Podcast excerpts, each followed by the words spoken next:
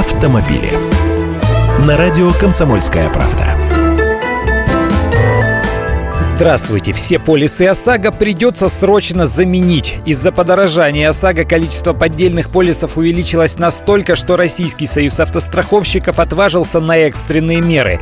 Планируется полностью обновить все бланки ОСАГО. Новые будут прямо как купюры с усиленными степенями защиты. Коззнак поможет.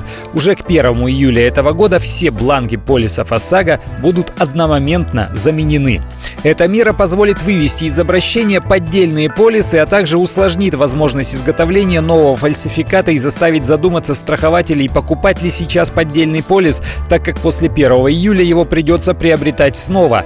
Так поясняет президент Российского союза автостраховщиков Игорь Юргенс.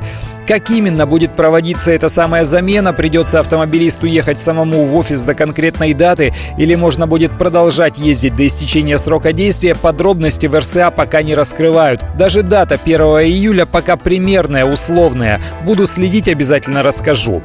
Но на этом они не остановятся. Вторым этапом станет усиление мер по борьбе с системой распространения фальшивок. Наступление на жуликов в интернете уже началось. Что-то там заблокировали, запретили и так далее. Дальше планируют под подключать гаишников. Сначала на предмет наличия полиса ОСАГО будут проверяться те водители, которые уже попались автоматическим камерам за нарушение правил дорожного движения. Например, скорость превысили. Я Андрей Гречаник, автоэксперт «Комсомольской правды». Отвечаю на ваши вопросы в программе «Главное вовремя» каждое утро в 8.15 по московскому времени.